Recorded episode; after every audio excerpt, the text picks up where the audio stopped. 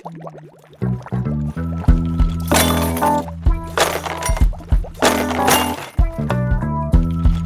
zack, zack. Zack, Familie. Zack, Familie. Was Eltern umtreibt und Menschen, die Kinder mögen. Ein Podcast der Regensburger Eltern.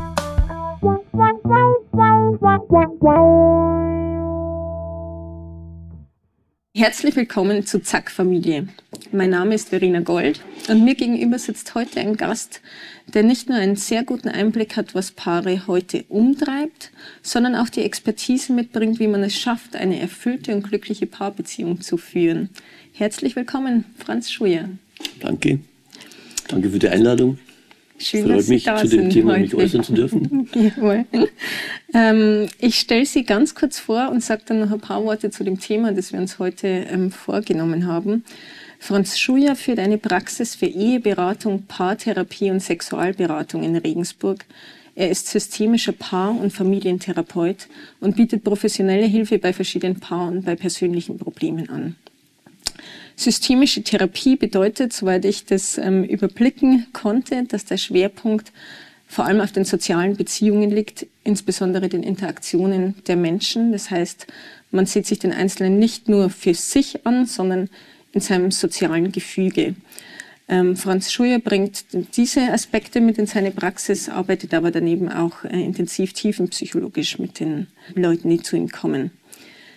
Franz Schuyer ist selbst seit 34 Jahren verheiratet mit seiner Frau. Er hat drei Kinder und vier Enkelkinder. Und ähm, ich kann mir vorstellen, dass Sie über Ihre theoretische Expertise hinaus ziemlich genau wissen, wovon die Leute reden, wenn sie zu Ihnen kommen, weil man einiges vielleicht auch schon selber mal ähm, erlebt hat oder durchgegangen ist gemeinsam. Ähm, und wir sprechen heute ähm, über ein Thema, also wir gehen nicht auf die ganze Paartherapie, was an sich sicherlich auch schon mehrere Sitzungen könnten wir uns da unterhalten, äh, sondern schauen uns insbesondere die Paarbeziehung an unter dem Aspekt der Sexualität.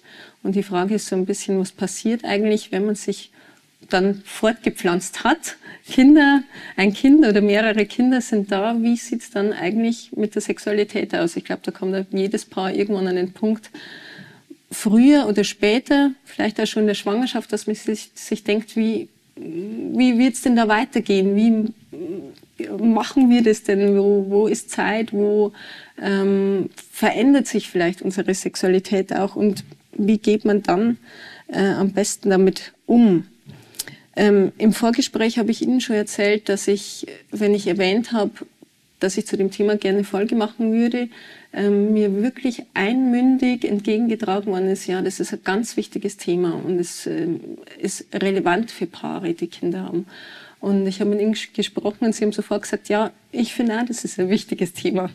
Ja, deswegen, deswegen die erste Frage tatsächlich, ähm, welche Rolle spielt Sexualität jetzt mal noch nicht nur in, in der Paarbeziehung, sondern in der Paartherapie? Also Ich meine, Ich wie oft mir das, das- Thema begegnet. Genau, ich Ja. stelle mir das so ein bisschen so vor, dass oft ähm, zwei Menschen zu Ihnen kommen, weil sie sagen, Sexualität ist unser Thema, ist, dass das der Anstoß ist sozusagen zu sagen, was ist mit uns los, warum läuft's nicht mehr?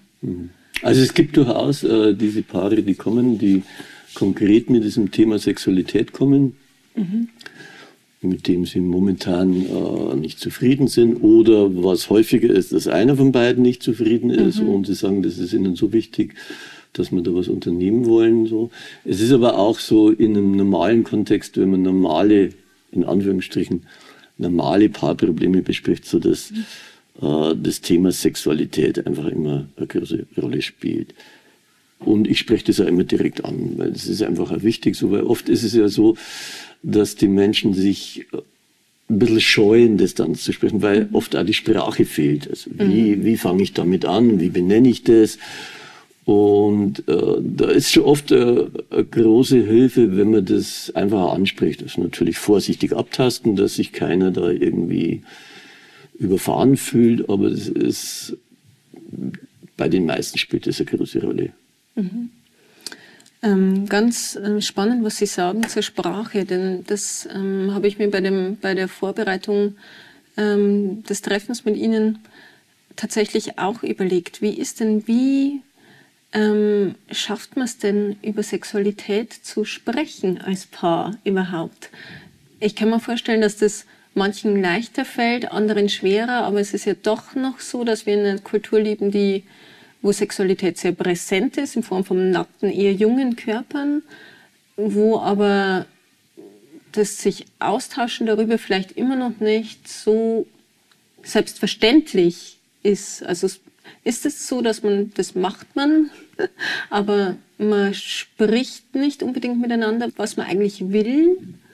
Ja, das ist ein wichtiges Thema, weil die, äh, die Sprache ist natürlich schon äh, wichtig, um überhaupt Kommunikation über das Thema führen zu können. Und äh, Sexualität ist ja an sich, sagen wir mal so, mindestens mindestens zweigeteilt. Also es gibt einmal einfach diese körperliche Komponente und es gibt auch diese emotionale Komponente, so mal im ganz groben.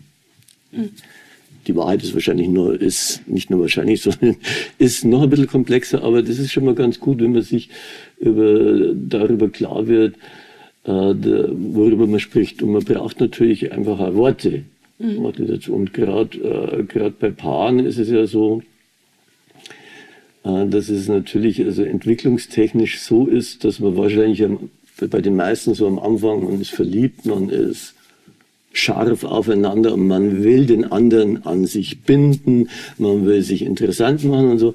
Da ist es eher nicht so bedeutend, jetzt äh, wirklich über die eigenen sexuellen Bedürfnisse und Empfindungen äh, zu sprechen, weil das äh, sich vermeintlich von selber ergibt. Mhm. Ähm, wenn man natürlich länger zusammen ist, dann äh, tritt es oft ein, dass es natürlich äh, mit der Zeit, und man sagt, okay, ja, war das, was wir jetzt gemacht haben, ist das wirklich meine Sexualität? Ist das das, ist das, das was ich will? Ist das, was ich emotional will? Ist das das, was mein Körper will und braucht? Wie ist es mit dem Partner? Also kann man natürlich auch mal versuchen, darüber zu sprechen. Und dann wird es natürlich schwierig, wenn man keine Worte dafür hat. Mhm. Und das ist, ist ja bei uns äh, in unserer Gesellschaft äh, ein bisschen sehr paradox. Also alles Mögliche wird mit sexualisierten Worten das ist geil, das ist ein geiler Typ, das ist ein geiler Song, das ist ein geiles Essen und so. Oh fuck, was ist passiert und so. Mhm. Aber man kann nicht äh, fuck in dem Sinne benutzen, so ich will mit jemandem ficken, ich will mit jemandem schlafen. Mhm.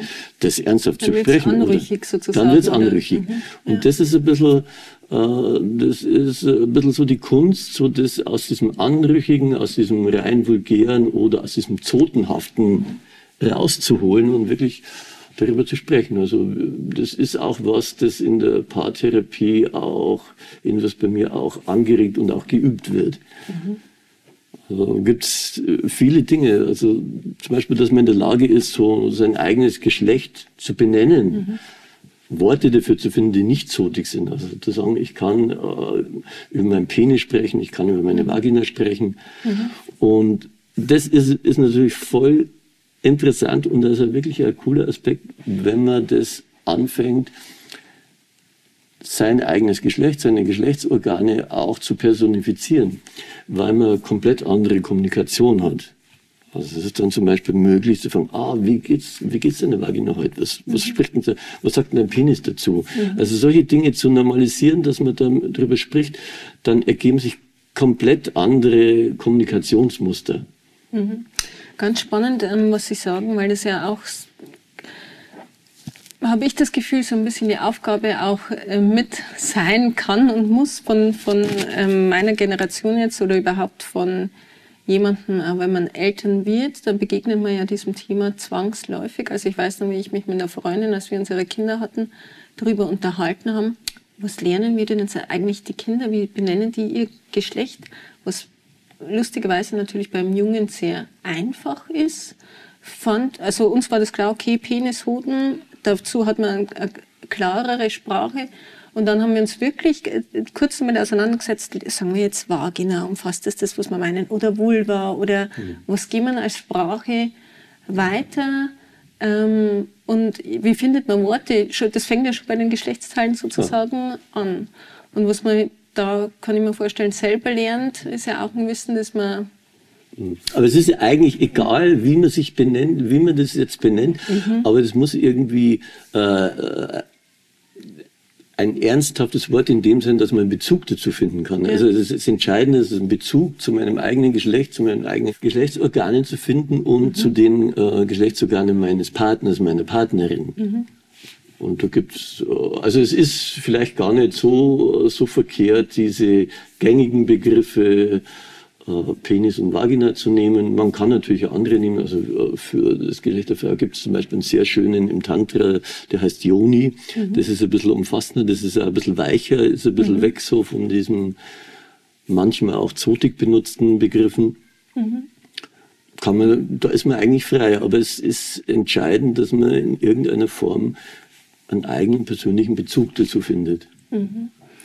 Vielleicht sozusagen, um die große, um so eine große Frage nochmal auf den Tisch zu legen, ist denn Sexualität so wichtig für Paare? Also ist denn auch vorstellbar, sehr gute, zufriedene Beziehung zu führen, wo Sexualität keine weitere oder ist das ein entscheidendes Thema für eine funktionierende, gute Paarbeziehung? Ist das sehr individuell oder kann man sagen, das ist was, was jedem Paar gut tut, wenn es sozusagen im Bett läuft oder wenn eine, eine gute, erfüllende gemeinsame Sexualität da ist? fand ich jetzt total super, weil ähm, als zweite haben sie dann das so formuliert, eine erfüllende Sexualität. Das ist das schon wieder viel äh, umfassender, viel mhm. besser Begriff, als zu sagen, es läuft im Bett. Mhm. Mhm. Das fand ich ganz gut. Ja, also, aber um, um auf die Frage direkt zu antworten, ist es so, in dem Moment, wenn es für einen Partner wichtig ist, mhm. dann ist es für die Partnerschaft wichtig. Mhm. Es gibt ja auch dieses, diese Erscheinung oder Phänomen oder wie auch immer man das nennen mag, der Asexualität, wenn zwei asexuelle Menschen ansonsten gut miteinander leben können, das ist wunderbar. Kein Problem.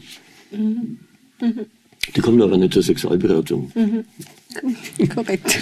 Ansonsten ist es wirklich äh, äh, äh, für die meisten Paare äh, spielt es eine große Rolle. Partnerschaft, äh, eine funktionierende, erfüllende Partnerschaft steht ja auf verschiedenen Beinen. Also da gibt's also ich finde es ein sehr schönes äh, Beispiel zu sagen, man hat einen Stuhl und Hocker mit drei, vier Beinen, je nachdem, wie viel man haben will. Familie, Kinder, gemeinsame Interessen, überhaupt das äh, existenzielle Finanzen, wie man leben will, wie kommt man miteinander aus und eben auch die Sexualität. Und äh, für funktionierende, erfüllende Partnerschaft ist es natürlich günstig, wenn das möglichst ausgewogen ist. Mhm. Jetzt ist die Vorstellung natürlich ganz einfach, wenn Sie das äh, Stuhlbein Sexualität absägen, dann ist die Gefahr, dass der Umfeld halt total groß. Mhm. Mhm. Es gibt auch Paare, da ist es so, äh, die funktionieren sexuell wunderbar, aber da funktioniert es finanziell nicht oder was anderes, das klappt auch nicht. Mhm. Mhm. Sehr spannendes Bild, können wir uns gerne mal äh, mit, mitnehmen ins weitere äh, Gespräch, der Stuhl mit den verschiedenen Teilen, weil ich glaube, das ist ähm, was, was äh, zunimmt an Relevanz, wenn, man, wenn Kinder ins Spiel kommen und es plötzlich ganz viele Bereiche neu in diese Paarbeziehung mit reinkommen. Ganz viele Aufgaben, ganz viele ähm, ja, neue Abhängigkeiten und Verantwortlichkeiten, die vorher vielleicht keine Rolle gespielt haben. Jetzt muss man ja nochmal schauen, wie, wie steht jetzt der Stuhl und auf, was, auf welchen ja. Beinen steht der so.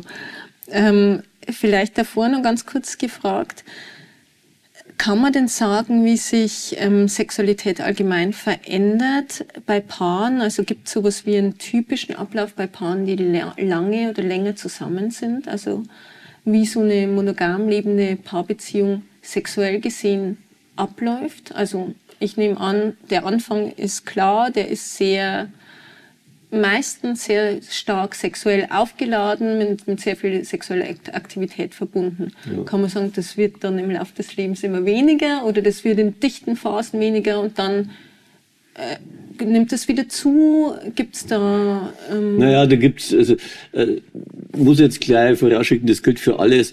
Äh, wenn man jetzt sagt, was Allgemeines, man kann immer allgemeine Aussagen machen.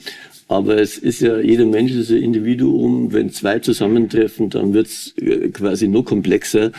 Und von daher muss man natürlich sagen, es gibt was Allgemeines, aber es kann auch ganz anders sein. Mhm. Also das muss man wirklich immer im Kopf haben, mhm. äh, wenn man darüber spricht. Also es kann man so eine grobe allgemeine Linie, das haben Sie schon geschildert, oder ich habe es am Anfang ja auch gesagt, so dass am Anfang das natürlich die Sexualität auch eine große Rolle spielt, um sich selber attraktiv zu machen für den anderen, auch den anderen für sich zu interessieren und natürlich am Anfang auch, um den anderen an sich zu binden. Also da kommt diese Funktion auch dazu. Und natürlich, äh, in der Regel sind die Menschen da ein bisschen jünger und äh, man sagt so, ja, das, äh, das ist auch ein bisschen die Neugier am anderen, es, äh, es fällt einem leichter, sich zu erregen bei jemand Neuen, weil es halt spannend ist, da kommt dieser Aspekt dazu. Und dann ist es natürlich so, wenn man länger zusammenlebt und so, dass diese Aspekte dann immer so eine größere Rolle spielen. Und dann kommt eher das so, also plötzlich so, können bei vielen Paaren die Phasen kommen, so, wo das abnimmt, so, weil man eigentlich feststellt, dass diese Sexualität, die man jetzt ganz lang als super erfüllend und bereichernd empfunden hat, vielleicht gar nicht das ist, was man wollte, weil das am Anfang ja ganz andere Funktionen hatte. So. Und je länger man zusammen ist und auch je älter man wird, desto wichtiger ist es, darüber nachzudenken und das bekommt, was will ich, was will mein Körper, mhm. was will meine Seele. Mhm. Und das führt natürlich zu Veränderungen. Und wenn diese, äh, diese Dinge praktisch nicht in der Partnerschaft oder in der Beratung, wo auch immer, nicht behandelt werden und man sich auf das nicht einlässt, dann kann es natürlich dazu führen, äh, dass sich immer mehr also Leute sagen, ja, wieso soll ich so einen Sex haben? Das ist eigentlich für mich gar nicht mhm. so reizvoll. Das brauche ich nicht. Dann wird es immer weniger und dann tritt dieser gängige Effekt ein, was man so nennt, ja, wenn Paare länger zusammen sind, dann haben sie keinen Sex mehr. Mhm. Aber es, äh, es kann auch anders laufen. Also wenn man sich dieser Dinge annimmt, dann äh, ist die Sexualität, äh, sagen wir, die Summe der körperlichen und seelischen Erlebnisse wird in der Intensivität nicht weniger, kann sogar mehr werden. Mhm.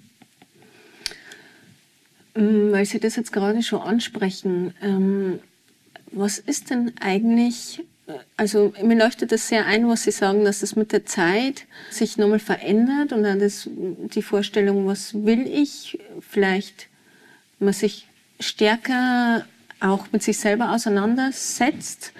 Ähm, was ist denn jetzt, wenn man feststellt, wir sind irgendwie oder wir haben das Gefühl, wir sind da nicht so richtig kompatibel als Paar? Angenommen, ich, jetzt gehen wir mal nur von einem was Banalem aus wie der Quantität sozusagen. Einer hat mhm. häufiger Lust als der andere. Gibt's denn, kann man auf dem Terrain der Sexualität überhaupt Kompromisse machen? Kann ich jetzt da dem anderen überhaupt entgegenkommen, sage ich jetzt mal, weil es ja da schon um was um Verlangen und Begierde geht, die muss ja, die muss ja entstehen in einem. Also wie, mhm. Aber ist das ist vielleicht so ein bisschen, äh, ein bisschen so äh, unsere idealisierte mhm. Vorstellung hier von Sexualität. Ah, das ist in der Luft und das kommt von selber. Das mhm. ist alles von selber und so. Das ist, wenn man mal, wenn man mal an die Realität denkt, äh, das ist in Filmen so. Mhm. Und äh, was jetzt in Filmen so an Sexualität dargestellt werden, das ist jetzt nicht unbedingt äh, so das, was ich jetzt sagen würde, das einen auf die Dauer äh, über Jahre und Jahrzehnte erfüllt. Das dauerte höchstens eine halbe Minute. Und, mhm. und das ist ein, ein total wichtiger Aspekt, dass man, dass man das irgendwann erkennt, so, dass es, dass Sexualität genauso wie andere Dinge, aber es ist, das muss ich letztendlich auch erlernen. Also ich muss meinen Körper kennenlernen, ich muss meine Erregungsart, meine Erregungsmodi kennenlernen, ich muss es von meinem Partner kennenlernen. Und dann gibt es durchaus Möglichkeiten, äh, ich würde es jetzt einen Kompromiss nennen, ich würde es eher so nennen, sich besser aufeinander abzustimmen. Mhm. Und äh, wenn es jetzt um diese Quantität geht, es ist ja auch möglich, äh, Quantität durch Qualität wettzumachen. Mhm. Das lassen, lassen wir gerne so im Rahmen äh, stehen und nachholen.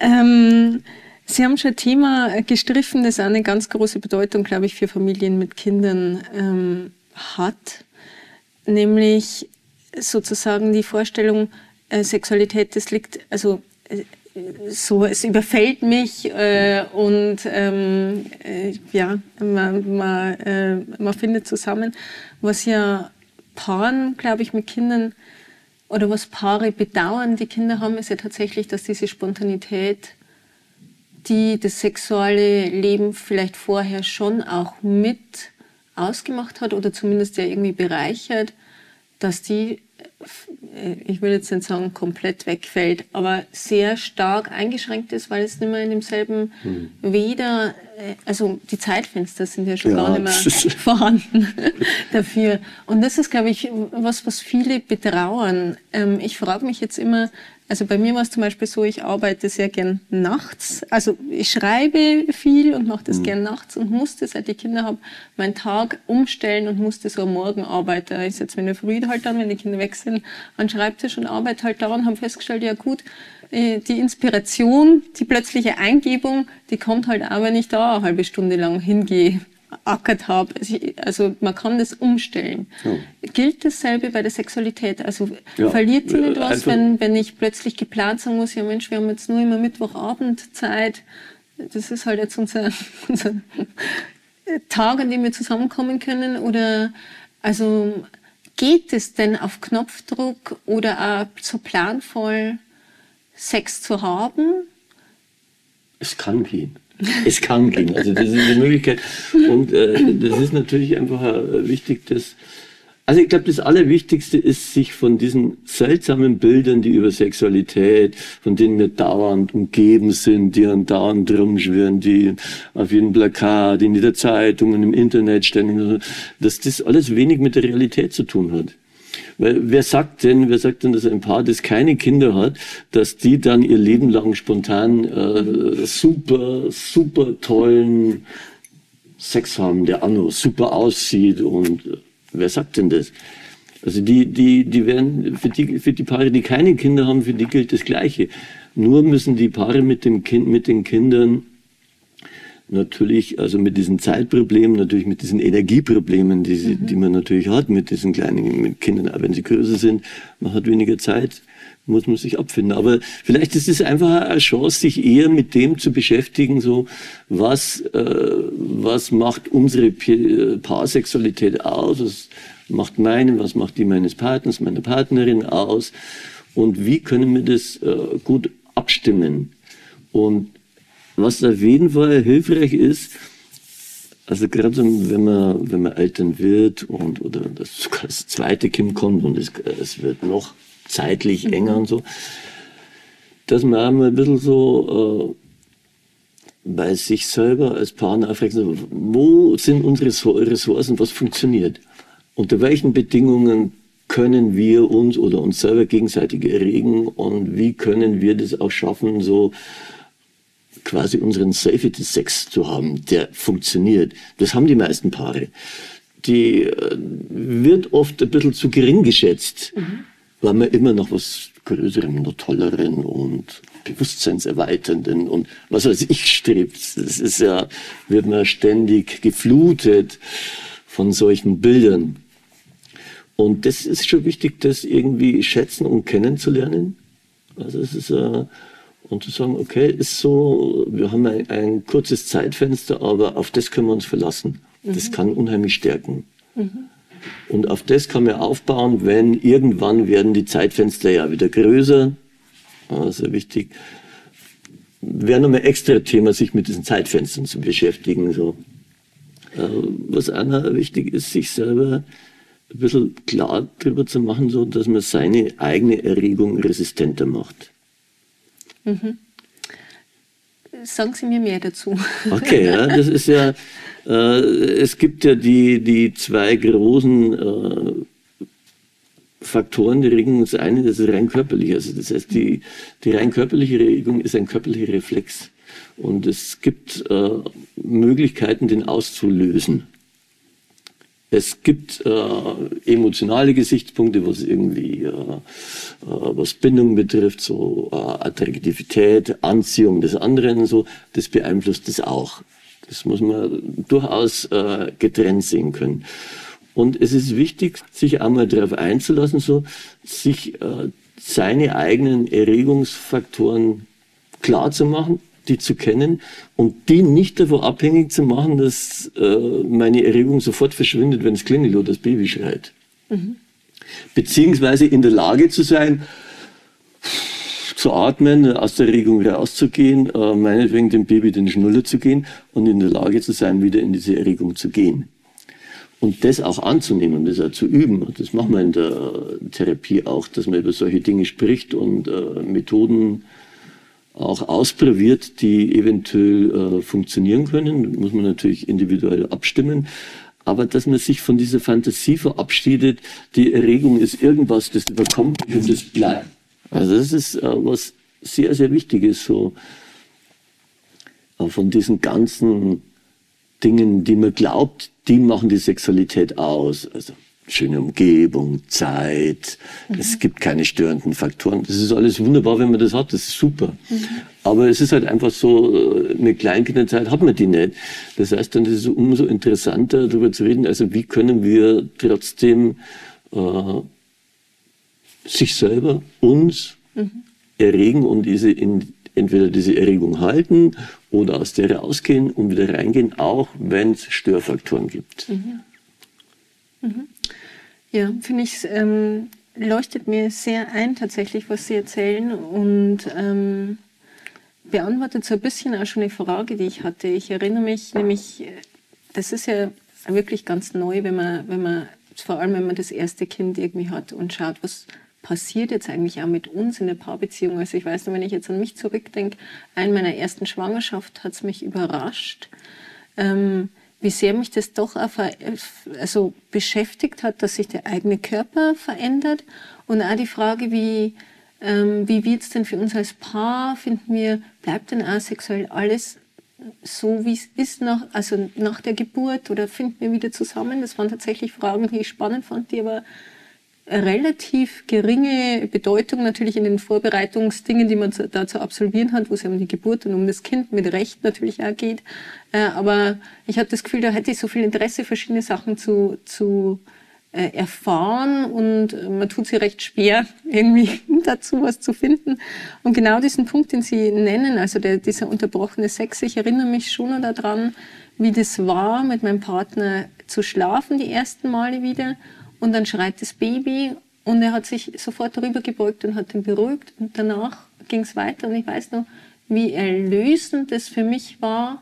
Das habe ich gar nicht vorher mir als, als irgendwie was Belastendes vorgestellt. Aber ich habe, weiß den Moment nur, dass ich mir dachte, was hätte ich denn jetzt gemacht, wenn der nicht selbstverständlich ähm, sagt, okay, wir können jetzt schnell unterbrechen, wir, ja, du stillst nicht schnell und dann bin ich wieder sind wir wieder zusammen und finden gleich wieder zusammen. Also ich hatte da das Gefühl, was macht man denn, wenn der Partner sagt, oh, das stört mich jetzt, dass, man, dass der Sex unterbrochen ist oder das stört mich jetzt, dass du da erst das Baby stillst, dann finde ich das nicht mehr, dann komme ich nicht mehr mhm. in Stimmung. Das kann es ja durchaus geben, kann ich mir vorstellen. Und ich finde es äh, schön, dass Sie sagen, das ist was, das lässt sich trainieren sozusagen, ja, oder? Das auf jeden Fall. Sich, also das ist ja, das ist ja so ein großes Vorurteil so, als würden wir auf die Welt kommen und wir würden alles äh, dann irgendwie mitkriegen. Wir wissen automatisch, wie Sexualität geht. Mhm. Das stimmt so. Wir müssen das lernen. Wir müssen, wir müssen lernen, äh, uns selber kennenzulernen, unseren Körper kennenzulernen, unsere Erregung kennenzulernen. Und da gibt's halt ja auch natürlich so äh, diese Geschichte, dass man natürlich die Erregung, die man, die als erstes funktioniert, die, mhm. die wird man beibehalten und bleibt in der Schiene. Dabei gibt es wahrscheinlich, gibt es für jeden Körper auch noch äh, erweiternde Möglichkeiten und das kann man durchaus trainieren. Und das, was Sie jetzt ansprechen, so dass äh, wenn jetzt äh, das Baby schreit, weil es gestillt werden will oder einen Schnuller verliert, wenn da ein Partner keine äh, keine Rücksicht darauf nehmen will und so, dann ist, dann hat man natürlich ein paar Probleme. Mhm. Genau, das wäre dann sofort absolut ja, sofort also das ganz, ist, äh, problematisch äh, ja. irgendwie. Ja, das, ja. Ist, das ist so, äh, das ist, das sind genau die Dinge, dass dann zum Beispiel nach dem dritten, vierten Mal die äh, Frau, respektive Mutter sagt, ja, wieso soll ich mich auf sowas einlassen? Wieso soll ich Sex haben wollen? Der dann so endet. Das, ist, das ist genau diese Entwicklung. Die Änderung. Wenn man allerdings darüber spricht, über das Thema, dann kann ja auch, das, das kann ja sein, also für die Väter und Männer ist es ja genauso das erste Mal oder auch schwierig damit umzugehen. Ah, ich bin jetzt, ich bin jetzt voll erregt, bin voll drin und jetzt wird's gestört. Ja, okay, das ist, muss man darüber reden, dass man da lernt, wieder rauszugehen. Oder machen wir es dann so, man geht raus und kommt nicht mehr in die Erregung. Okay. Auch gut. Mhm. Also das Ja. muss man lernen, damit umzugehen. Und das nicht alles so als äh, gegebenes Drehbuch zu sehen, wir haben jetzt Sex, das verläuft so und so und so stelle ich mir das vor und dann ist es das. Das ist nicht hilfreich. Was Sie angesprochen haben, ähm, attraktiv sein äh, für den anderen, da habe ich auch zwei, äh, zwei Fragen, die, da, äh, die ich mit Ihnen besprechen würde. Eine betrifft wirklich diese erste, diese ganz junge Schwanger werden und ähm, zusammen sein da ist es ja schon so, jetzt aus meiner Warte gesprochen als Frau, da kommt Ja. die Geburt auf einen zu, die, die in der Regel inzwischen auch von den Männern mit begleitet wird, was ich sehr, sehr gut finde. Aber es ist ja schon was, wo man das Gefühl hat, oh, da sieht mich jetzt mein Partner in einer Rolle oder in, einer, in einem Moment, den der sie natürlich nicht von mir kennen kann. Und in einer Verletzlichkeit und ähm, Intimität und in einem Schmerz vielleicht auch, dass einem, mir als schwangere Frau das schon auch ein bisschen unheimlich war und auch das, diese Vorstellung, der sieht jetzt auch meine ganzen Körperflüssigkeiten sozusagen. Was macht das? Ist, bin, also so, dann bin ich, bin ich noch genauso ähm, attraktiv für ihn, wenn er mich bei der Geburt gesehen hat. Das ist lustigerweise Thema viele Fragen auf einmal. also vielleicht äh, ein bisschen aus, auszuholen. Also es ist ja schon so, dass Frauen äh, in der Regel sich ja selten mehr als Frau fühlen, als wenn sie schwanger sind. Dann sind sie mehr Frau geht nicht so. Und es ist auch durchaus so, dass äh, das äh, auch vorkommt, dass Frauen äh, gerade in der Schwangerschaft sogar mehr Lust haben, wenn es auf die Geburt zugeht. Da, das ist, äh, es ist ja vor allem, Geburt ist immer noch eine existenziell bedrohliche Situation für, für die Frau, für das Kind. Und Männer, die das sehen, die ist oft, die kennen das ja auch nicht. Und für die, die, die kriegen dann auch auf den Schock, was sie sagen, das ist so bedrohlich, da könnte meine Frau sterben, da könnte mein Kind sterben, ah, und was ist da los? Und ich sehe, ich sehe die also leiden und ich kann da nichts tun.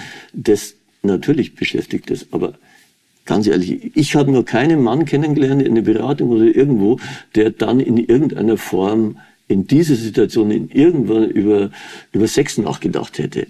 Obwohl man Männern immer nachsagt, das ist schlecht. Also, mir ist in der Literatur auch noch nie sowas begegnet. Vielleicht, äh, das, ich glaube, das steht das mehr im Vordergrund, äh, wirklich diese, diese, diese existenzbedrohende Situation, das immer noch ist. Ähm, und Und natürlich auch das glückliche Ereignis natürlich. Also das äh, Ja. würde ich jetzt Ja. äh, damit unterschlagen. Ja, ich glaube, was, ähm, was ich tatsächlich auch immer wieder überraschend finde, ähm, und ich glaube, das ging mir auch schon so als junge Frau, ähm, wenn man sozusagen das erste Mal hat mit einem Partner. Und äh, ähnlich war es, finde ich, ist es auch wieder bei der Geburt und, und eigentlich bei allem, was mit Körpern zusammenhängt, dass man das Gefühl hat, das ist sehr wenig präsent in unserer Gesellschaft. Also sowohl natürlicher Körper als auch ähm, also alles, was dazugehört. Also ich weiß nur, dass ich äh, als junges Mädchen mir dachte, ähm, das ist sehr schön, aber ich war überrascht, dass das so mit so viel Körperflüssigkeit abgeht sozusagen. Und man schwitzt und äh, also so ähm, äh, überhaupt nicht im negativen Sinne, aber es war eine Überraschung. Und, und ich dachte mir eigentlich, warum überrascht mich das jetzt? Das ist doch eigentlich klar. Ähnlich wie bei der Geburt, da ist es ja auch so ein Moment, wo man sich denkt, ja, natürlich ist da, ist da, arbeitet der ganze Körper sichtbar für alle. Ähm, und es ist einem fast unangenehm. Ähm, und, ich, und das finde ich überraschend. Es ist doch, also das ist doch das Natürlichste, Sexualität, äh, gemeinsame Sexualität zu haben, Kinder zu kriegen.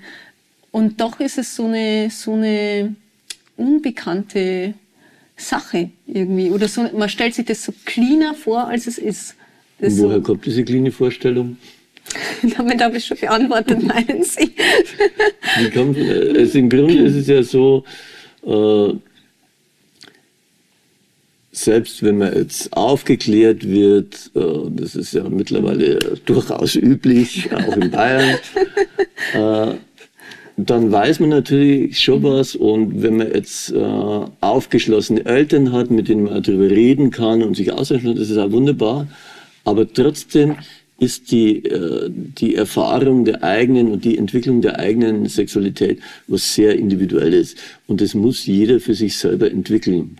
Und ich glaube jetzt nicht dran, dass man, dass das jetzt äh, sehr sinnvoll ist, wenn man das dann äh, sehr früh in der Erziehung, Erziehung reinbringt, was man, was wichtig ist, so äh, sehr früh in der Beziehung niemand zu beschämen. Mhm. Das ist äh, mhm. große, mhm. großes Plakat aufhängen. Aber ansonsten muss das ja jeder selber erfahren. Und wenn Sie jetzt das ansprechen, dass Sie beim ersten Mal äh, das so erstaunt waren, ja, das ist halt das erste Mal, man ist ja, halt erstaunt. Das ist aber das, wenn wir nicht mehr erstaunt wären über Dinge, die passieren, dann wäre Sexualität vielleicht irgendwann auch nicht mehr interessant. Ja, mhm. ja ich stimme Ihnen zu. Ja. Ähm, vielleicht nur einen Punkt nochmal zurück zu dieser Frage der, der eigenen Attraktivität oder der Wahrnehmung der eigenen Attraktivität, die ja schon, würde ich jetzt sagen, das behaupte ich jetzt einfach mal, irgendwie zentral ist. Wenn ich Sex haben will, dann muss ich mich ja auch wohlfühlen. Okay. Sage ich jetzt mal. Wohlfühlen, das ist. Das ist da bin ich jetzt gespannt, wenn Sie sagen, man muss sich nicht schön fühlen, Nee, man muss sich wohlfühlen, man muss sich nicht mhm. schön fühlen. Also sind Sie, wenn Sie, wenn Sie jetzt, äh, das ist ein interessantes Thema, weil äh, das tatsächlich auch in der Paartherapie äh, ein großes Thema ist, dass es äh, die Welt und das Internet geflutet wird mit sexuellen Bildern und Pornos ständig auf jedem Handy äh, verfügbar, mit Bildern von meistens angeblich nahezu perfekten Körpern und so und Abbildungen, wo man möglichst viel sieht. Aber sexuelles Empfinden, Erregung, emotionale Erregung empfinden, lässt sich nicht abbilden. Das ist, das ist ein, ein großer Irrtum, dem, dem wir da unterliegen, dass man denkt, ah, das, man kann es nicht. Niemand, niemand kann das mit Sicherheit sagen mhm. vom Bild, was empfindet jemand, wie erregt es jemand. Das geht nicht, das ist naiv zu glauben, man weiß das. Und deshalb ist es, glaube ich, äh, so unglaublich wichtig, so, wenn man die Paarsexualität positiv entwickeln will. Und ich würde sagen, das Entwickeln, das hört nicht auf. Mhm. Das, äh, äh, dann ist es einfach wichtig, so, sich wirklich darüber klar zu machen, es geht um letztendlich um meine Erregung, um die Erregung der Partnerin, des Partners und wir wollen das gemeinsam erleben. Und das hat wenig äh, mit diesen optischen Dingen zu tun. Das wird uns halt äh, mhm. ständig äh, geflutet und manche, äh, also gerade Männer, die sehr viel Bildchen, Filmchen, Bilder, Filme schauen, so, die äh, werden natürlich auch geprägt dadurch, dass das, äh, diese, diese Bilder ein, äh, eine Erregungsquelle sind. Mhm. Und das ist ja durchaus möglich, dass das so funktioniert, aber das ist äh, auf die Dauer natürlich nicht gesund. Erstens, weil sie ihre wirklichen inneren Erregungsquellen dann außer Acht lassen und weil man natürlich äh, ja, das einfach in der, in der Sexualität wenig verloren hat. Also Sie können irgendwie sich eine einfache Fantasie malen. Also wenn, wenn Sie sich vorstellen, Sie werden berührt von jemandem, Sie haben die Augen verbunden und der oder diejenige, es muss jetzt nichts Sexuelles sein, es kann die Hand sein, kann der Arm sein, kann die Schulter sein und Sie empfinden das als angenehm, dann ist das Empfinden angenehm und es spielt keine Rolle, wie der aussieht. Mhm. Also deshalb würde ich ja, also eher, in Filmen ist es oft so, dass, äh, wenn Sexualität dargestellt wird, äh, dass die Frauen äh, die Augen verbunden haben, aber eigentlich sollte man den Männern die Augen verbinden, damit sie mal ein bisschen eher von diesem Optischen wegkommen, dass, sie, dass es mehr ins Spüren geht. Mhm. Angenommen, ich glaube, das ist schon eine Problemlage. Ich glaube, das ist sehr individuell, aber ich glaube, das Thema ist schon präsent ähm, bei vielen Leuten, nach den, nachdem man Kinder bekommen hat, vielleicht auch mehrere, hat man einen anderen Körper. Also als Frau direkter als als Mann natürlich. Ähm, und ich glaube, es ist für viele schwierig, das anzunehmen, das neue, diese neue Erscheinung und sich wohl zu fühlen mit dieser, mit dieser neue, neuen, mit, mit dem mhm. anderen Aussehen einfach. Mhm. Ich glaube, dass es ähm, das Thema äh, kommt für, für, beide Geschlechter sicherlich auch mit, mit so Fragen des Älterwerdens. Wie verändert sich jetzt der Körper? Also er verändert sich halt einfach. ähm, genau. Was haben Sie da Tipps, wenn man sagt, das ist was, was mich einfach beschäftigt? Ähm, mhm. Bin ich nur jetzt sehe ich nicht mehr so aus wie von mir aus vor mhm. der Geburt. Naja, also ich glaube schon, dass es da wichtig Also es ist natürlich unglaublich individuell, weil es mhm. können ja ganz andere Faktoren noch, auch noch eine Rolle spielen. Über das haben wir jetzt ja gar nicht gesprochen. So. Äh, das ist, äh, wir sind jetzt immer davon ausgegangen, dass alle irgendwie körperlich und seelisch topfit und gesund sind. Mhm. Also es gibt ja, ja, das klammern wir jetzt mal aus, wobei das auch sehr häufig im also in der Realität ist ja eigentlich nicht so ist. Aber eben, eben dies, das sich mehr auf seine eigene Erregung zu konzentrieren und die kennenzulernen. Weil dann ist ja die Frage, ich sehe jetzt nicht mehr so aus, so, aber fühlt sich meine Erregung jetzt schlechter an als vorher, als ich mhm. super ausgeschaut habe, also nur faltenlos war, als ich noch schöne Zähne hatte, als ich noch äh, keinen Bauch hatte. Das, das ist interessant. Mhm.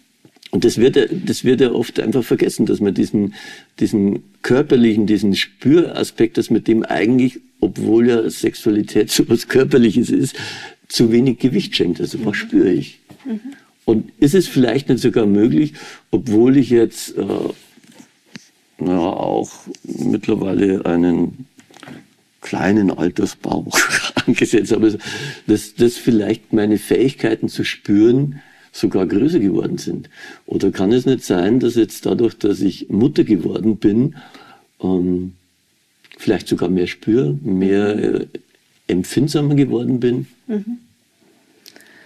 Also es werden, äh, gibt einen Haufen Dinge, die man auch, äh, ja, wenn, sie, wenn sie einem bewusst werden, also es ist doch so, dass viele Frauen sich gerade auch in dieser Mutterrolle, Mutterfigur auch super wohlfühlen, weil das ist ja was, das sie sich sehnlich gewünscht haben. Und äh, es ist nicht so, dass äh, äh, Männer das nicht attraktiv finden würden.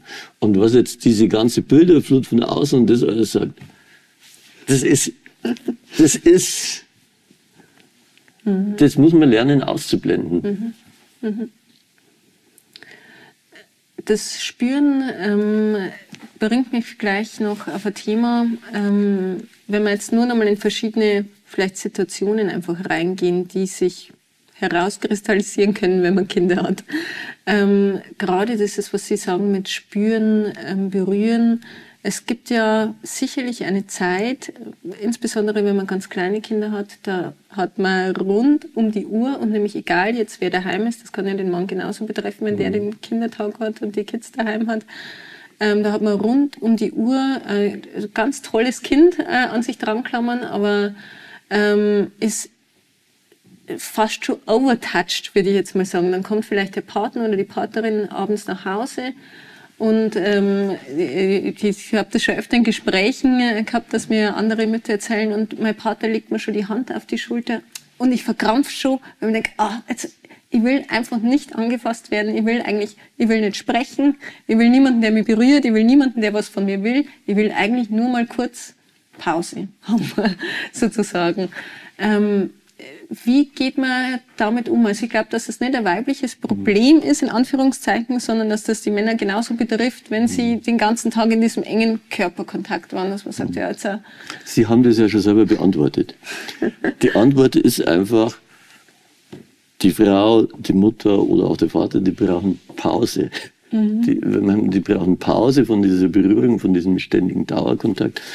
Und äh, wenn in diesen Situationen jetzt äh, quasi Berührung oder auch sexualisierte Berührungen kommen, dann ist es einfach Gift. Mhm. Das ist äh, Gift für die Erotik, das ist Gift für eine Empfindung, das ist Gift für die. Das ist ja dann eher so, was leider vorkommt, so, dass dann die äh, Mütter eher empfinden, oh Gott, jetzt habe ich noch ein drittes Kind. Mhm. Jetzt haben wir die zwei anderen die ganze Zeit irgendwie beteiligt worden wollen, jetzt kommt noch mal einer. Weil das dann ja oft ein bisschen bedürftig daherkommt. Mhm.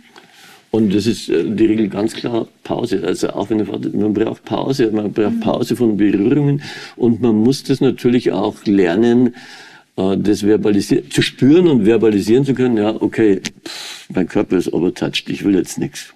Mhm. Genau das ist es ganz uh, unproblematisch eigentlich. Mhm wenn man es ernst nimmt. Mhm. Ähm, wenn wir dieses Thema, wenn wir jetzt dabei bleiben, äh, es kann ja auch sein tatsächlich, dass es, ich würde auch sagen, insbesondere in der Phase mit kleinen Kindern so ist, dass einer sagt, ich habe einfach keine Lust auf Sex. Und jetzt vielleicht nicht nur einen Abend, wo ich jetzt äh, voll bin, oder nicht nur eine Woche, sondern länger. Mhm. Ist es, was mache ich dann als Paar? Ist es okay zu sagen, hey, jetzt schalten wir halt auf Pause? Oder, oder wie macht man das, dass man dann wieder gut andocken kann aneinander? Oder sagt man, na, das, ähm, das kann es nicht sein. Wir müssen, also, wir müssen die Sexualität irgendwie beibehalten, auch über Phasen, wo äh, vielleicht einer auch nur mhm. sagt, mm, also bei mir ist keine Lust, kein Lustempfinden da und auch keine Zeit, das zu entwickeln. so. Naja, also das ist, äh, das ist ein sehr zentrales, aber sehr ausführliches Thema. Mhm. Weil es ja schon damit beginnt, so setze ich als Paar, hat als Paar die Sexualität irgendeine Präferenz? Ist sie in der Wertigkeit, äh, was uns wichtig ist? Hat es irgendeine Reihenfolge? Das ist, geht ja los, so dass quasi die, der Anspruch, den Eltern mittlerweile an sich haben, mhm. so gigantisch ist. Also das hat sich wirklich verändert. Das, äh, das kann ich so beobachten. Das ist, äh, das ist schon wirklich, das ist über, das ist drüber. Das ist und äh, wenn wenn ein Paar für sich feststellt, also prinzipiell hat es für unsere Bedeutung Sexualität und nicht nur Sexualität, sondern Intimität in welcher Form auch immer und immer wieder zusammenfinden, dann wird das Paar Zeiten und Möglichkeiten finden können, äh, wie man wieder zusammenfindet. Und es äh, hängt ja oft ein bisschen so an diesem überzogenen Bild, die Eltern sind dafür verantwortlich, äh, dass es den Kindern gut geht, dass ihre Bedürfnisse, Bedürfnisorientiertheit ist, ist wunderbar, ist wunderbar. Nur ist es so, dass kein Kind daran Interesse hat, äh, unglückliche Eltern zu haben.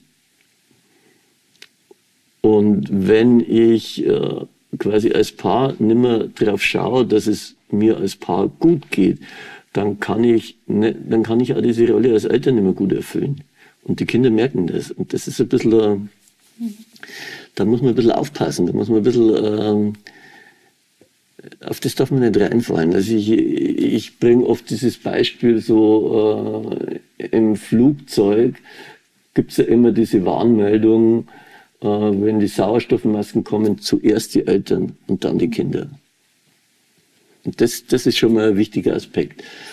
Und wenn das in irgendeiner Form, wenn man sich über das klar ist, dann gibt es natürlich äh, schon Möglichkeiten, wie kann ich wieder als Paar zueinander finden, auch wenn ich wenig Zeit habe. So. Also wie kann ich äh, mir kurze Phasen des, Sie haben es genannt, Andockens, das finde ich, find ich ein ganz schöner Begriff so, das ist nämlich immer wieder notwendig. Also da gibt's äh, äh, gibt's ja viele Übungen, die man machen kann. Also eine schöne ist ja zum Beispiel, sich einfach mal, einfach mal fünf Minuten, ich empfehle immer sehr kurze, sehr, sehr kurze Einheiten. Das, das ist, kann zwei, drei, vier Minuten sein. So, so sagen, okay, wir setzen uns zusammen, wir wollen mal zusammen atmen. Also das, ich leite das auch an. Das ist, muss man manchmal ein bisschen individuell machen und so. Und das sind Dinge, die sehr, sehr schnell zusammenführen können. Weil das auch auf einer körperlichen Ebene funktioniert, ohne dass man was vom anderen will. Mhm. Mhm. Und ja, ohne dass man sprechen muss, sozusagen. Ohne dass man Ja. sprechen muss. Ja. Da gibt es viele Dinge. Also es kann auch sein, ganz einfache, viele, ja, ich bleibe bei dem Begriff, weil es schön ist, Andock-Rituale. Eine, sich, äh, klar mal, man führt das ein als Paar, eine gehaltene Umarmung, halbe Minute, sich wirklich spüren, das immer wieder zu machen und das auch äh, durchaus vor den Kindern zu machen. So, das ist die, äh, die Kinder wollen das sehen, dass ihre Eltern glücklich sind. Und das muss man ihnen zeigen. Auch wenn sie manchmal äh, da quasi dazwischen gehen und sie wollen nicht sagen. Trotzdem ist es wichtig, auch als Eltern dazu zu stehen. Und das, äh, ja, sich körperliche Dinge über, zu überlegen, die, die nahe bringen können, ohne was voneinander zu wollen. Das ist äh, zum Beispiel eine gute Methode. Also ist die Frage vielleicht auch eher, die man sich stellen sollte, was tut uns eigentlich als Paar gut? Weniger, mh, wie bringen wir jetzt unsere Sexualität, äh, was machen wir, dass unsere Sexualität, äh, muss man das vielleicht gar nicht auf diesen Bereich äh, sich fokussieren, und, äh, sondern es geht mir darum, wie, was, was tut uns beiden gut, was ist für uns beide auch wichtig? Ja, ich glaube, dass es beide Bereiche schon wichtig sind zu fokussieren. So. Also wenn man einen auslässt, ist, äh, kann es sein, dass der halt runterfällt. Und es gibt ja so diese, diese, dieses Klischeebild von Mann und Frau, das irgendwie aber auch sehr viel aussagt. So. Also dass Frauen Entspannung und Nähe haben wollen, dann können sie sich eher sexuell öffnen oder auf ihre Sexualität einlassen. Und Männer dazu neigen, Sexualität, durch Sexualität Nähe zu empfinden, zu erzeugen und Entspannung zu erzeugen. Das sind also zwei konträre Zugänge. Und wenn man es wenn jetzt positiv sehen will, also ich will das jetzt ja nicht so sehen, dass es sind so äh, schrecklich äh, unterschiedliche Dinge, die man haben. Wenn man es positiv sehen will, dann können da beide voneinander profitieren. Mm, Zu mir hat mal ein Bekannter, ähm, äh, guter Bekannter gesagt, da haben wir uns darüber unterhalten, was macht eigentlich, was ist uns eigentlich wichtig bei Sexualität als Frau und als Mann sozusagen haben wir gesprochen, mal stellvertretend einfach. Ähm, und der meinte damals, ähm, also er würde jetzt sagen, als Mann, da braucht es jetzt gar nicht so viel, um ihn zu erregen. Für ihn war der Sex halt gut, wenn er merkt, das hat jetzt an meine Partnerin gefallen. Also ich konnte die mit, mit sozusagen, ähm, ich sehe, dass die, dass die Spaß hatte, weil mir fällt es relativ leicht zu kommen oder dieses Gefühl zu, zu empfinden. Ähm, kann man das, also gibt, ist die weibliche und die männliche Sexualität unterschiedlich? Ja, natürlich. Also es sind zwei verschiedene Körper äh, und äh, die haben verschiedene äh, körperliche Erregungsmuster. Also das ist äh, vollkommen klar. Und es ist schon so, dass in der Regel äh, Männer körperlich leicht erregt werden, leichter erregt werden können. Da reicht oft äh, bei manchen ein Gedanke oder eine Berührung am Penis oder ein Tritt von außen, was auch immer.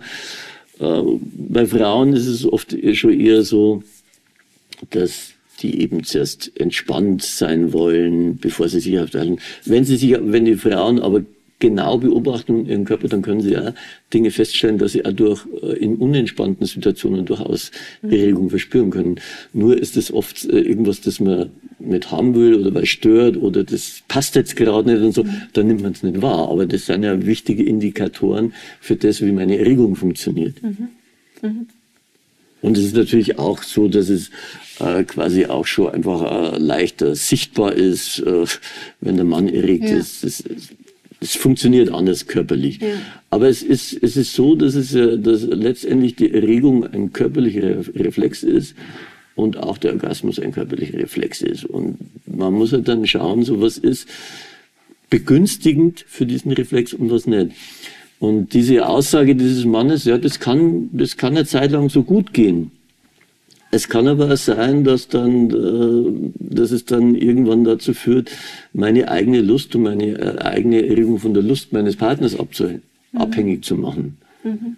Das ist schwierig auf die Dauer. Mhm. Das kann, das äh, geht der Teilung gut. Man, es ist natürlich, also für viele Menschen ist es ein großer Erregungsfaktor, die Lust seiner Frau, seines Mannes zu sehen und zu spüren. Und natürlich nur ist es keine Garantie, dass das so bleibt, mhm. dass das äh, reicht. Also es ist schon wichtig, sich auf seine eigene na, Erregung konzentrieren zu können. Mhm.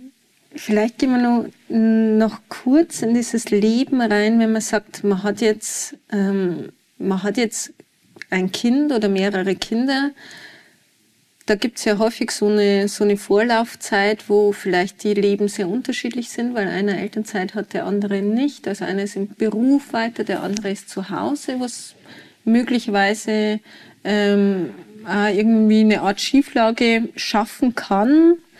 Ähm, und häufig ist es ja so, dass insbesondere wenn er beide arbeiten, aber natürlich nicht nur dann, dass dann irgendwann das einsetzt, dass wirklich so ein richtig volles ein richtig volles Leben ist, mit äh, dicht getaktet, mit der muss dahin, der muss dahin, man gibt sie öfter mal die Klinken in die Hand.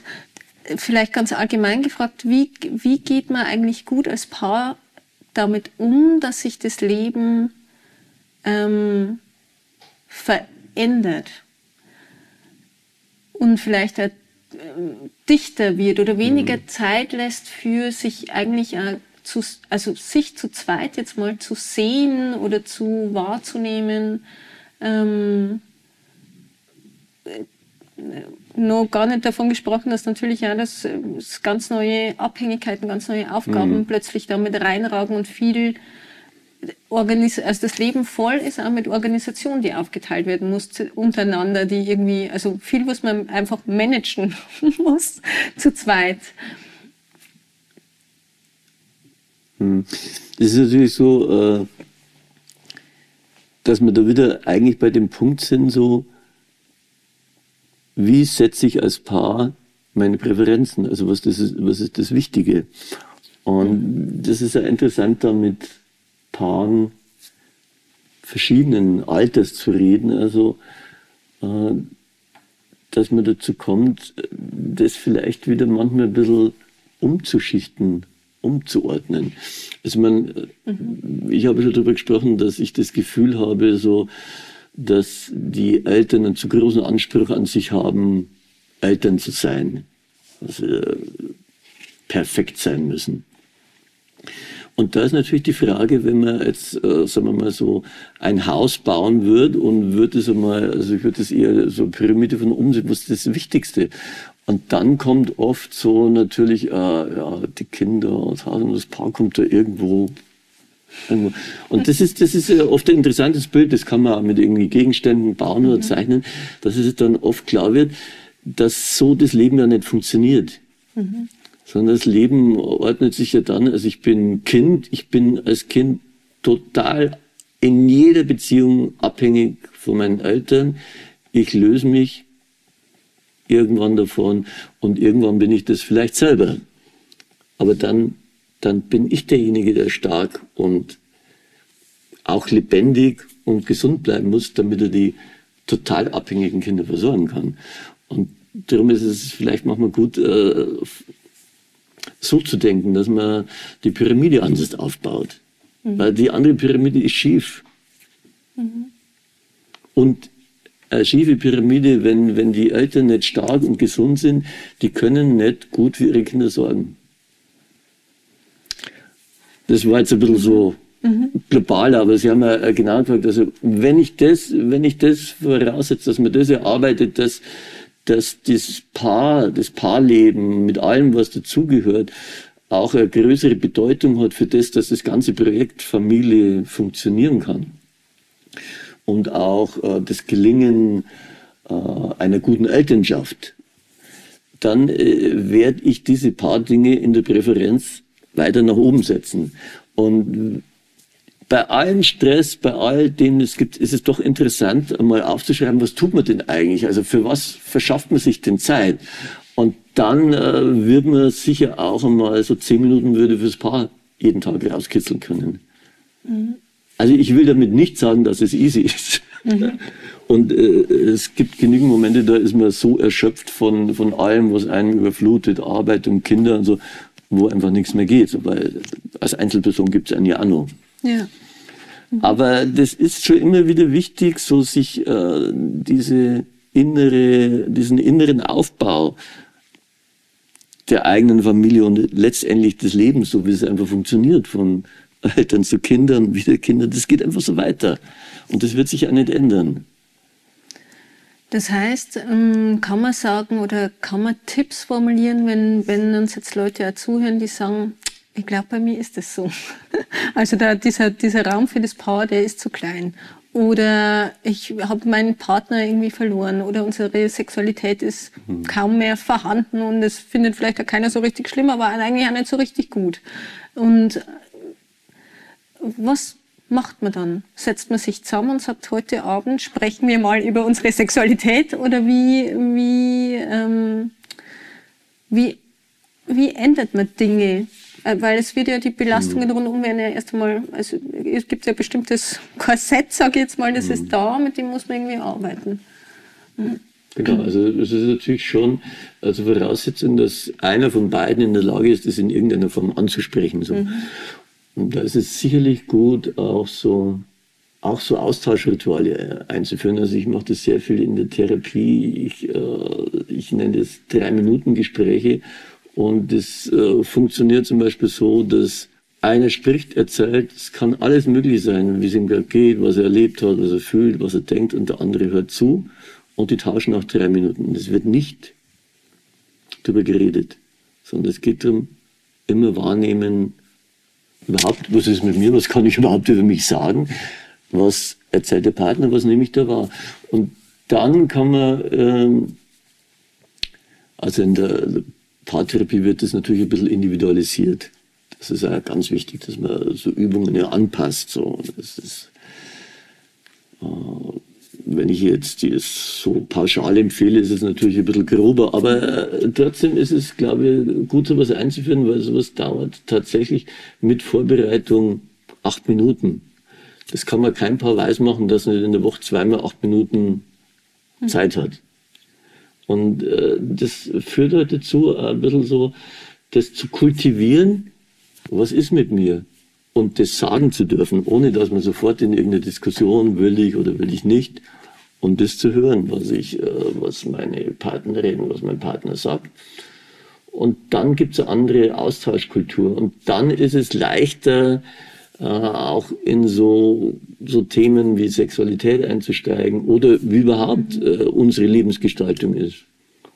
Mhm. Mm, ich kann mir, könnte mir irgendwie vorstellen, dass es da verschiedene, äh, verschiedene Situationen gibt. Also ich kann mir vorstellen, dass es viele Paare gibt, die sagen, wir haben eigentlich eine sehr gute Basis und jetzt, wir sind in dem Trubel irgendwie auseinandergerückt. Mhm. Aber ähm, ich kann mir schon vorstellen, dass Kinder oft sozusagen die Einsicht mit sich bringen, der Partner, mit dem ich da zusammenlebe oder mit dem ich das Kind habe, das stimmt. Bei uns beiden, wir kommen, bei, wir kommen nicht zusammen. Wir gönnen uns nichts, wir arbeiten nicht zusammen. Wir stellen fest, wir sind auf ganz unterschiedlichen, in, wir sind, sei es Erziehungsfragen, sei es andere Fragen, wir kommen nicht in unserer Art, das Leben zu gestalten, nimmer nicht zusammen. Dann ist ja wohl, auch, nämlich, würde ich jetzt mal behaupten, Sexualität schwer möglich. Vielleicht weiß ich nicht, ob, ob man das so pauschal sagen ja, kann. Man, das kann man definitiv nicht sagen. also tatsächlich, es gibt Paare, da, da funktioniert nichts, aber sexuell, das haben sie beide ihren Spaß, äh, haben sie beide ihre Erfüllung, das gibt's. Mhm. Eben, weil die in der Lage sind, dann mehr dieses Körperliche zu benutzen, zu sehen, zu spüren. Die können dann diese anderen, diese emotionalen Aspekte eher ausblenden. Und man kann durchaus von solchen Paaren lernen. Mhm. Mhm. Diese Paare können natürlich auch von den anderen lernen, die organisatorisch super funktionieren. Mhm. Aber das, das heißt, man könnte ja einfach verschiedene Paare aus so einer Paarberatung mal zusammenbringen und die verschiedenen. Ja, also oft kann man sehr viel von den Paaren lernen, die wirklich sehr, sehr schwierige Bedingungen haben. Mhm. Mhm. Das sind oft äh, Menschen, die, die ja unglaublich ehrlich und kreativ mit ihren Situationen umgehen. Von denen kann man schon sehr viel lernen. Mhm. mhm. Als anderes Paar oder auch ich als Berater. Also das mhm. habe ich immer sehr großen Respekt. Mhm. Mm, vielleicht ähm, abschließend ähm, nochmal gefragt, Sie haben das schon ein paar Mal angesprochen, dass, dass der Anspruch wahnsinnig groß ist, den man hat heute. Und mein Eindruck ist eigentlich auch, wenn ich jetzt mir vorstelle, die Generation meiner Großeltern und ich tendiere wirklich nicht dazu, das nostalgisch zu untermalen, ja. wie toll alles früher war. Ich bin sehr froh, dass ich freier leben darf, als ja. jetzt zum Beispiel meine Großmütter.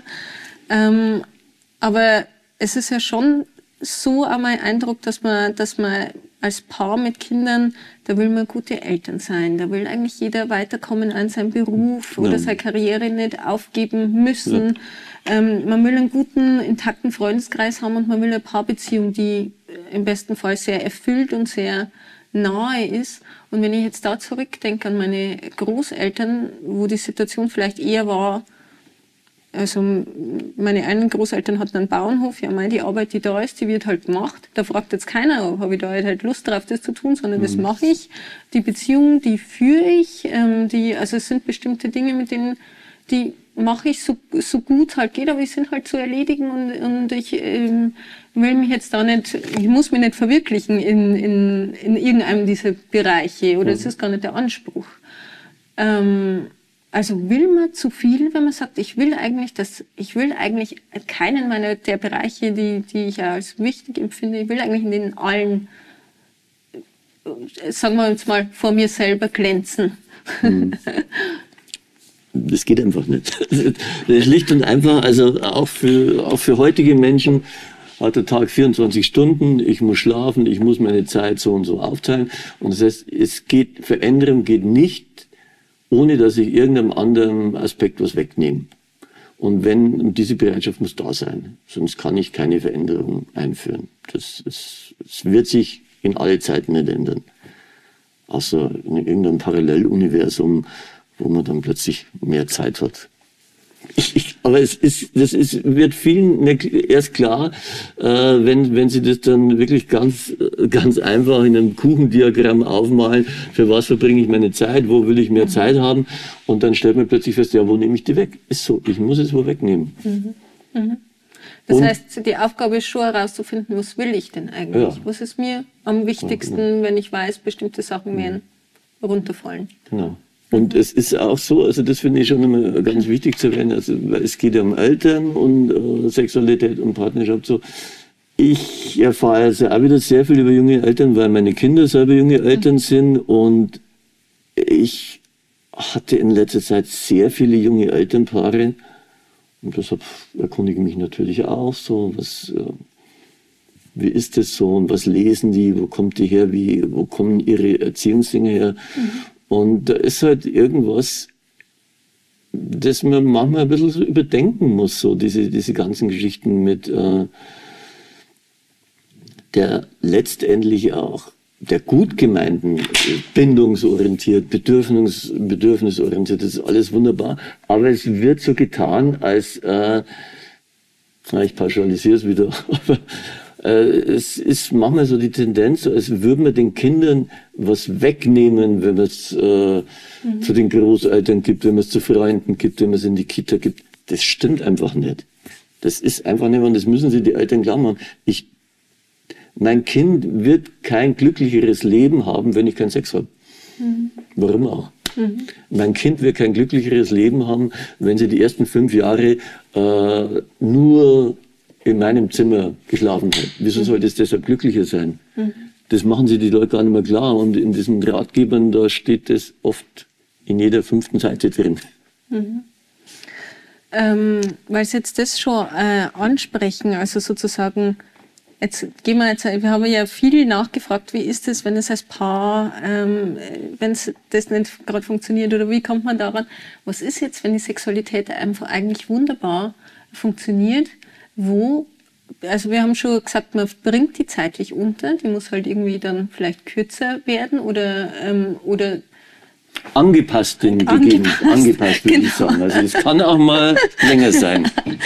ähm, dasselbe jetzt, weil Sie das auch ansprechen, äh, das, wir leben auch hier in der Stadt, man hat eine Wohnung, man lebt mit den Kindern mindestens Wand an Wand, mit Kleinkindern oft nur, die sind noch irgendwo äh, mit im Bett oder kommen dann rüber. Ähm, wie schaffe ich es eigentlich, intime Räume mir zu erhalten oder neu zu schaffen als Paar? Ähm, und vielleicht auch gefragt, als, als, als Mutter mit kleinen Kindern ist die Frage, die ich mir immer stelle, wie läuft denn eigentlich Sexualität, Paarsexualität ab, wenn die Kinder größer sind? also sozusagen, das kenne ja ich nur aus, als, also als, aus der Kinderperspektive. Meine Eltern habe ich nicht als sexuell aktive Menschen äh, war, also so, oder das wollte ich nicht wissen. Mhm. Und ich frage mich ja, wann, wann warum habe ich, das, warum kriegt man da als Kind nichts mit sozusagen? Also wie, wie schläft man eigentlich miteinander als Paar in einer Familienwohnung? Mit kleinen Kindern, die ständig rüberkommen und mit größeren Kindern, die im Zimmer nebenan schlafen und das schon, schon wissen oder die Dinge einordnen können, sage ich jetzt mal. Naja, also es ist ja so, äh, bei kleinen Kindern muss man natürlich ein bisschen schauen, so erstens, wie geräuschempfindlich sind die, wie leicht äh, wachen die auf und äh, je nachdem, wie das ist, äh, wird man sich ein bisschen geräuschmäßig vielleicht anpassen, anpassen, genau. Ja. Mhm. Oder vielleicht auch mal Kinder sagen, ja, das ist äh, Papa und Mama haben sich lieb. Also das mhm. nicht so irgendwas, dass ja. so Gedanken kommen, man äh, tut sich da irgendwas ja. so. Also da muss man vielleicht auch ein bisschen so, so einen Blick davon, also was könnte das jetzt in einem Kind erzeugen? Aber das kann man ihnen sagen und äh, alle Kinder schätzen das sehr, wenn sie das Gefühl haben, Papa und Mama haben sich lieb. Mhm. Das ist eigentlich äh, für Kinder was Tolles. Das mhm. wünschen die sich. Und wenn sie größer werden, so, nein, da kommt ja irgendwann dazu, also Papa und Mama sind ja eh nur peinlich. Ist so, das ist der Job der, äh, der größer werdenden. Aber es ist für die auch äh, sicher nicht zum Nachteil, wenn die einfach merken, ja, Sexualität ist jetzt äh, nichts, das zur Schau gestellt werden muss, aber das zum natürlichen Leben mhm auch bei Papa und Mama dazu gehört, auch wenn es super peinlich ist. Und da reden sie halt mit ihren äh, Gleichaltrigen drüber. Mein Gott, sind meine Eltern aber peinlich, deine auch. Ist doch cool. Mhm. Also ich glaube, das sollte man sich mehr entspannen. Mhm. Das ist, äh, genau, mhm. das ist eigentlich kein Problem. Eine Frage habe ich noch, ähm, wo ich ja wirklich gespannt bin, ähm, was Sie darauf sagen, nämlich, ähm, wie wird man eigentlich gemeinsam gut und glücklich alt. Und ich frage das deswegen, weil ich glaube, es gibt ganz oft, dass Paare ähm, zusammenkommen in der Vorstellung, ja, wir bleiben jetzt das ganze Leben zusammen. Und das war schon immer eine Vorstellung, die ich, also ich persönlich jetzt eher abstreckend fand. Ich kann jetzt nicht einmal sagen, warum.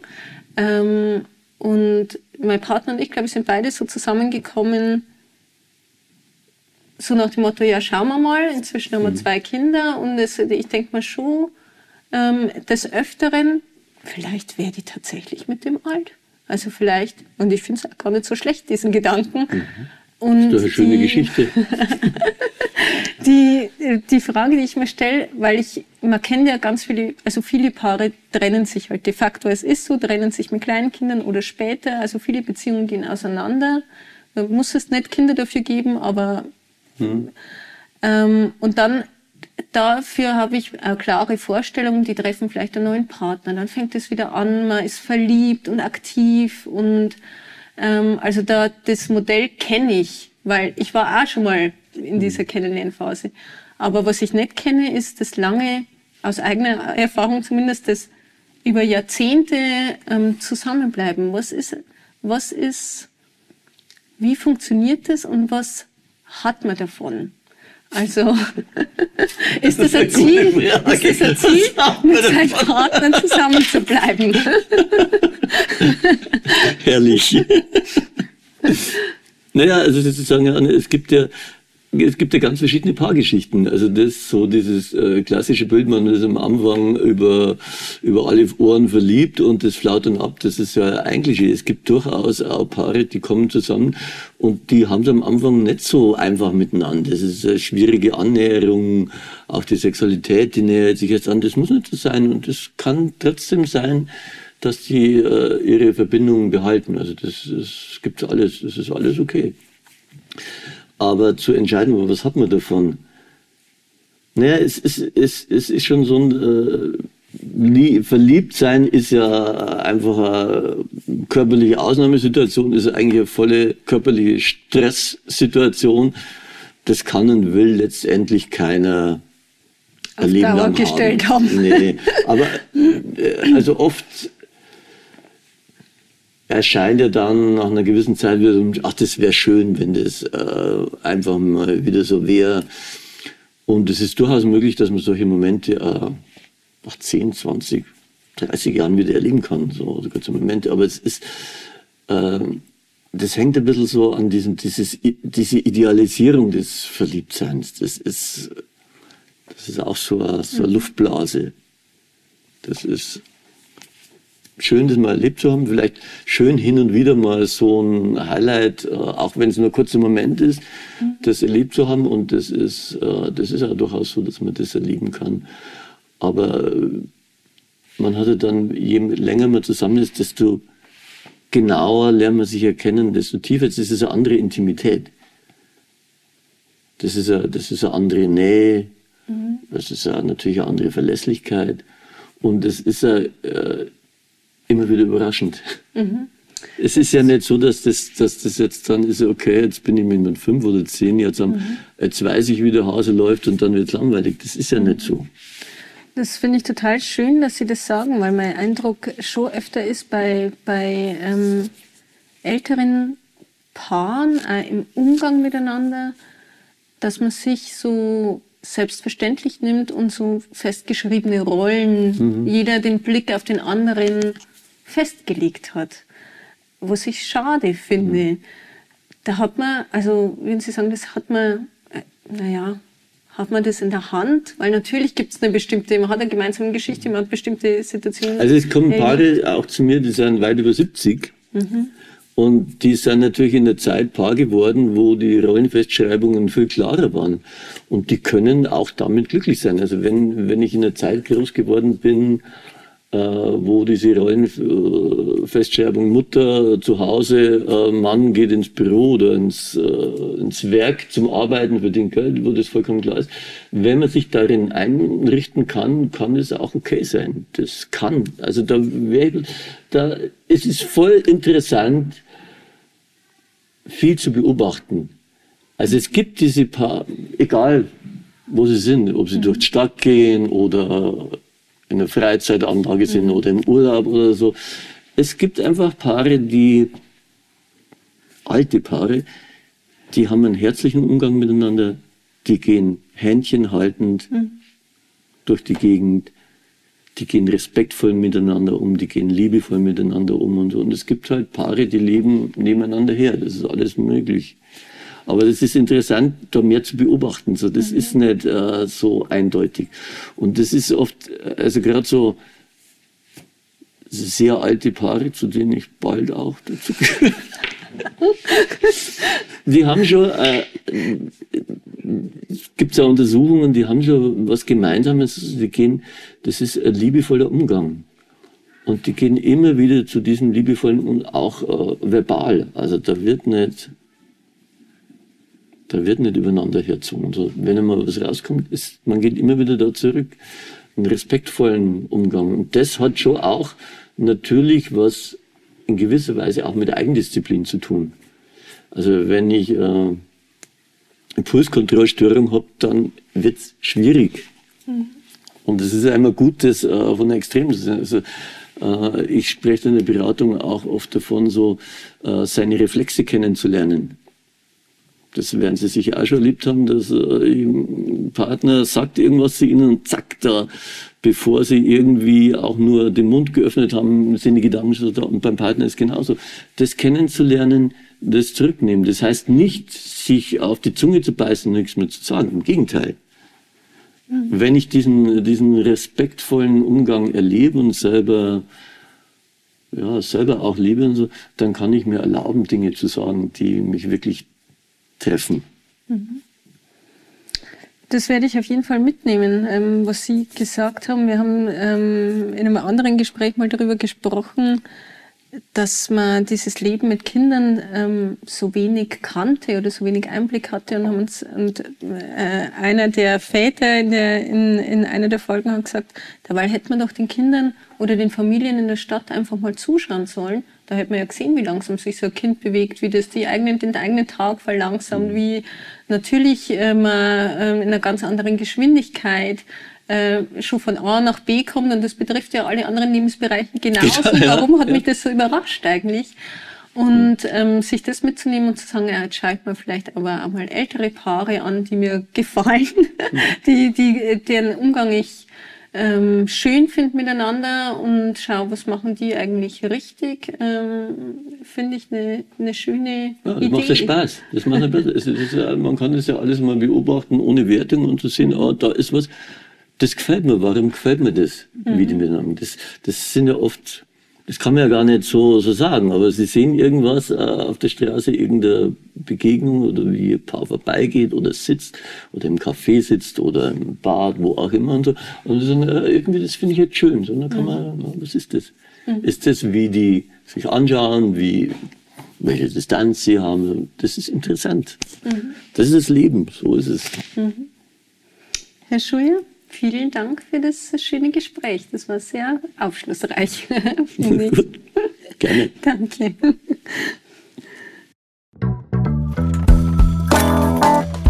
Das war Zack Familie, ein Podcast der Regensburger Eltern.